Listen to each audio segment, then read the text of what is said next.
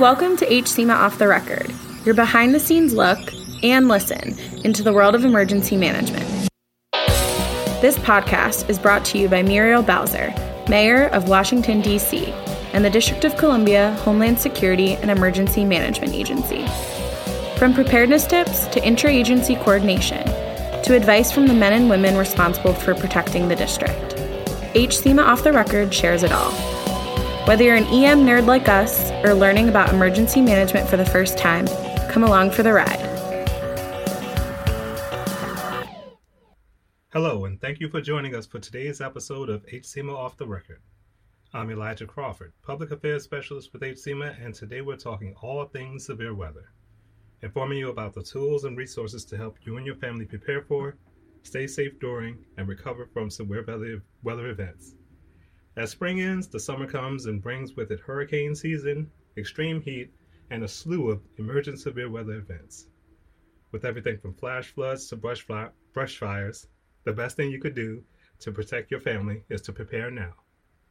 Here with us today to help you do just that is the awesome Vermecia Alsop.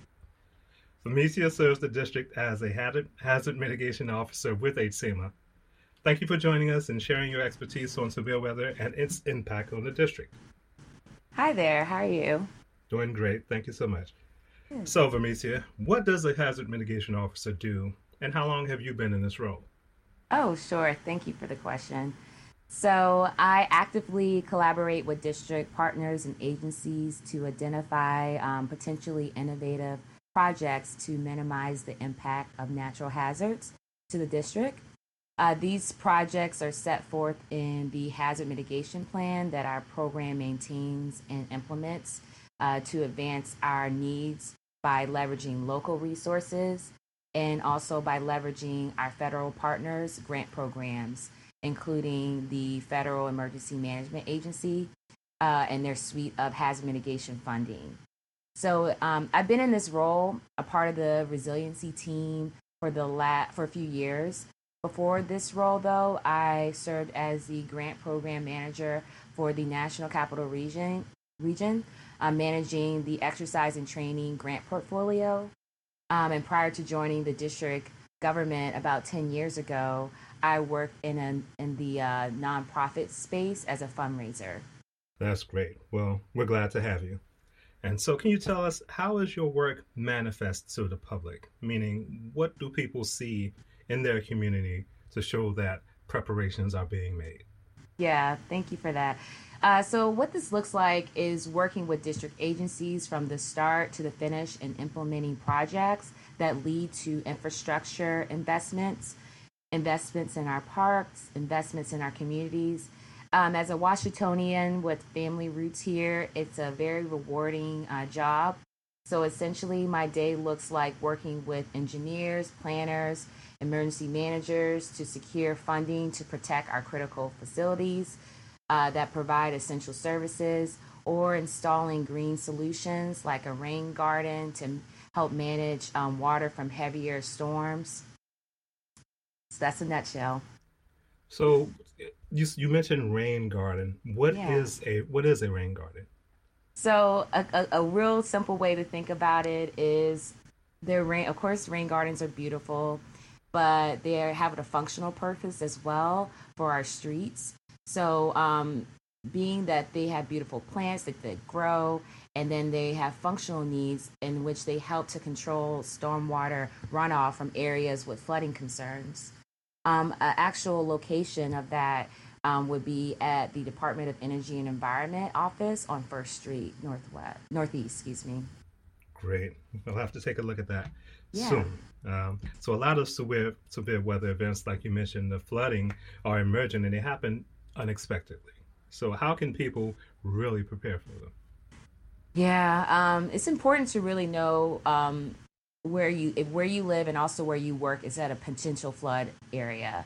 One way is to know your risk is using a interactive mapping tool called dcfloodrisk.org.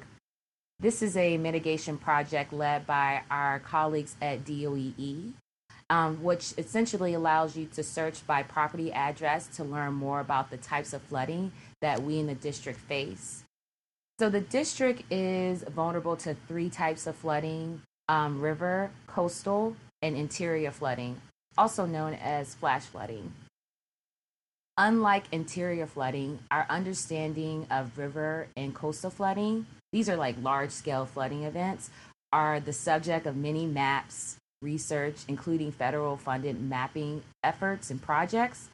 Um, however, interior flooding, these everyday needs, these everyday um, concerns um, that occur in the district, we're still learning about that and they're not well understood.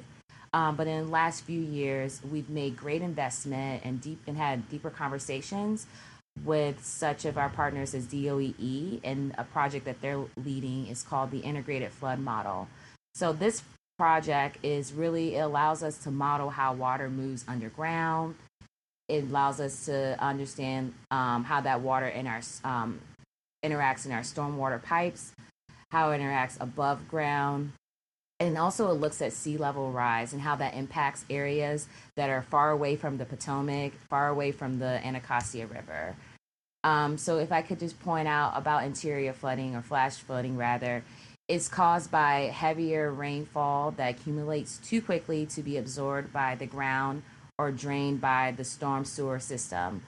Example of that for all of us on this call, on this podcast and joining us is the 2016 Federal Triangle flood, the 2012 Bloomingdale flood, and recently the 2019 morning rush hour. I don't know if you remember that one, and the, unfortunately the 2020 September 10th flood through, through this pandemic. So factors that contribute to interior flooding um, could include buried buried streams or the capacity of the stormwater system, and the types of flooding. This type of flooding can happen year round um, but it's most likely in the summer when the threat of rapid life threatening flash flooding is the greatest. Uh, so, flash flooding typically runs between May to August timeframe. Sometimes, uh, with a tropical storm, uh, that can extend that season to around September, October. Uh, uh, that kind of gives you a good understanding of September 10th flooding and then actually can come as as um, as early as April timeframe too.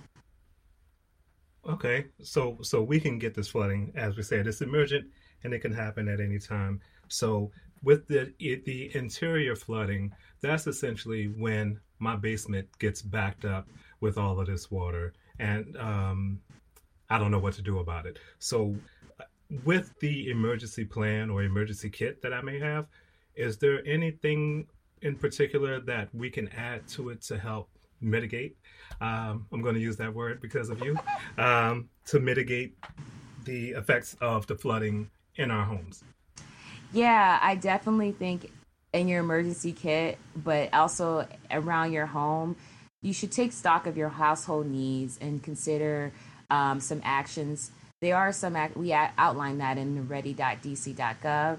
Um, which is a great um, a great website designed for residents and businesses in mind.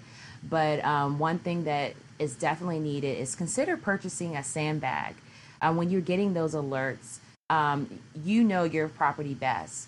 Um, and so putting those kind of sandbags around your property can really uh, work well to deflect water away from your property.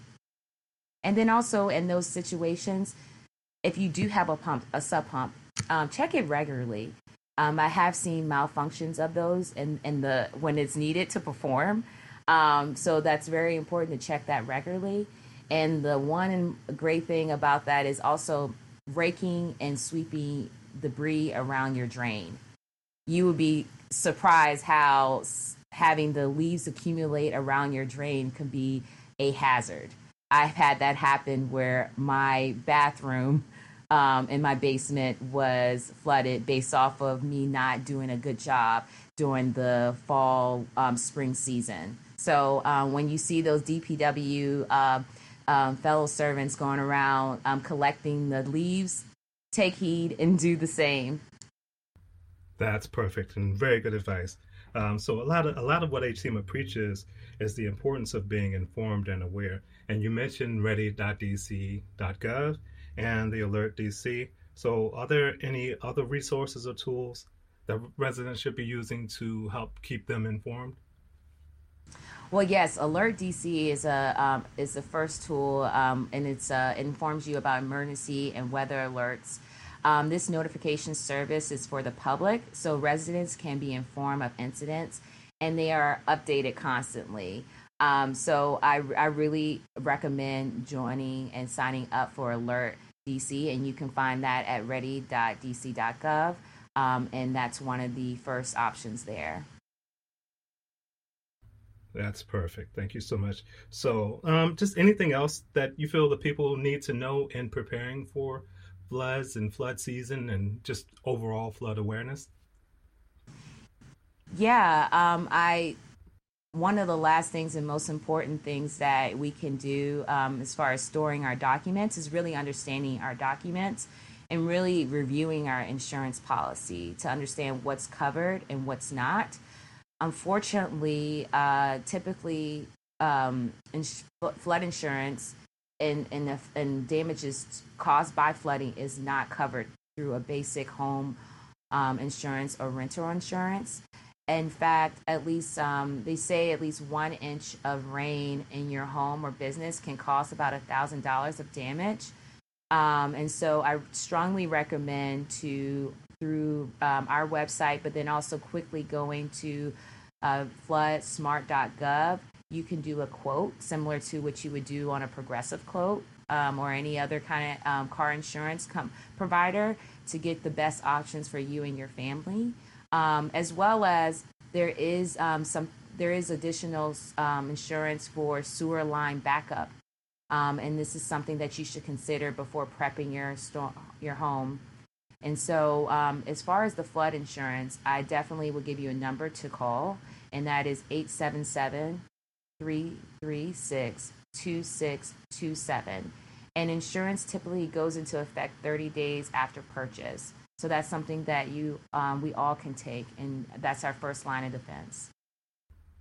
That is really, really good information, and I, I feel like a lot of people wouldn't realize that floods aren't covered under their home insurance policy for the most part. Yeah. So you you people would think that I'm covered if mm-hmm. anything happens, and then that thing happens, and then you realize, oh, we're not covering that, so I'm going to have to handle all of this on my own. Yes. So this is great information, and we appreciate you having having taken the time to spend with us today, and to our listeners for tuning in. Thank Just you. a reminder that if you'd like to receive timely notifications that are customized for what you'd like to know, do yourself a favor and subscribe to Alert DC. Sign up is quick, very easy. You go to alertdc.dc.gov and put in your information, and you can customize how you'd like to receive the alerts and which alerts you'd like to receive.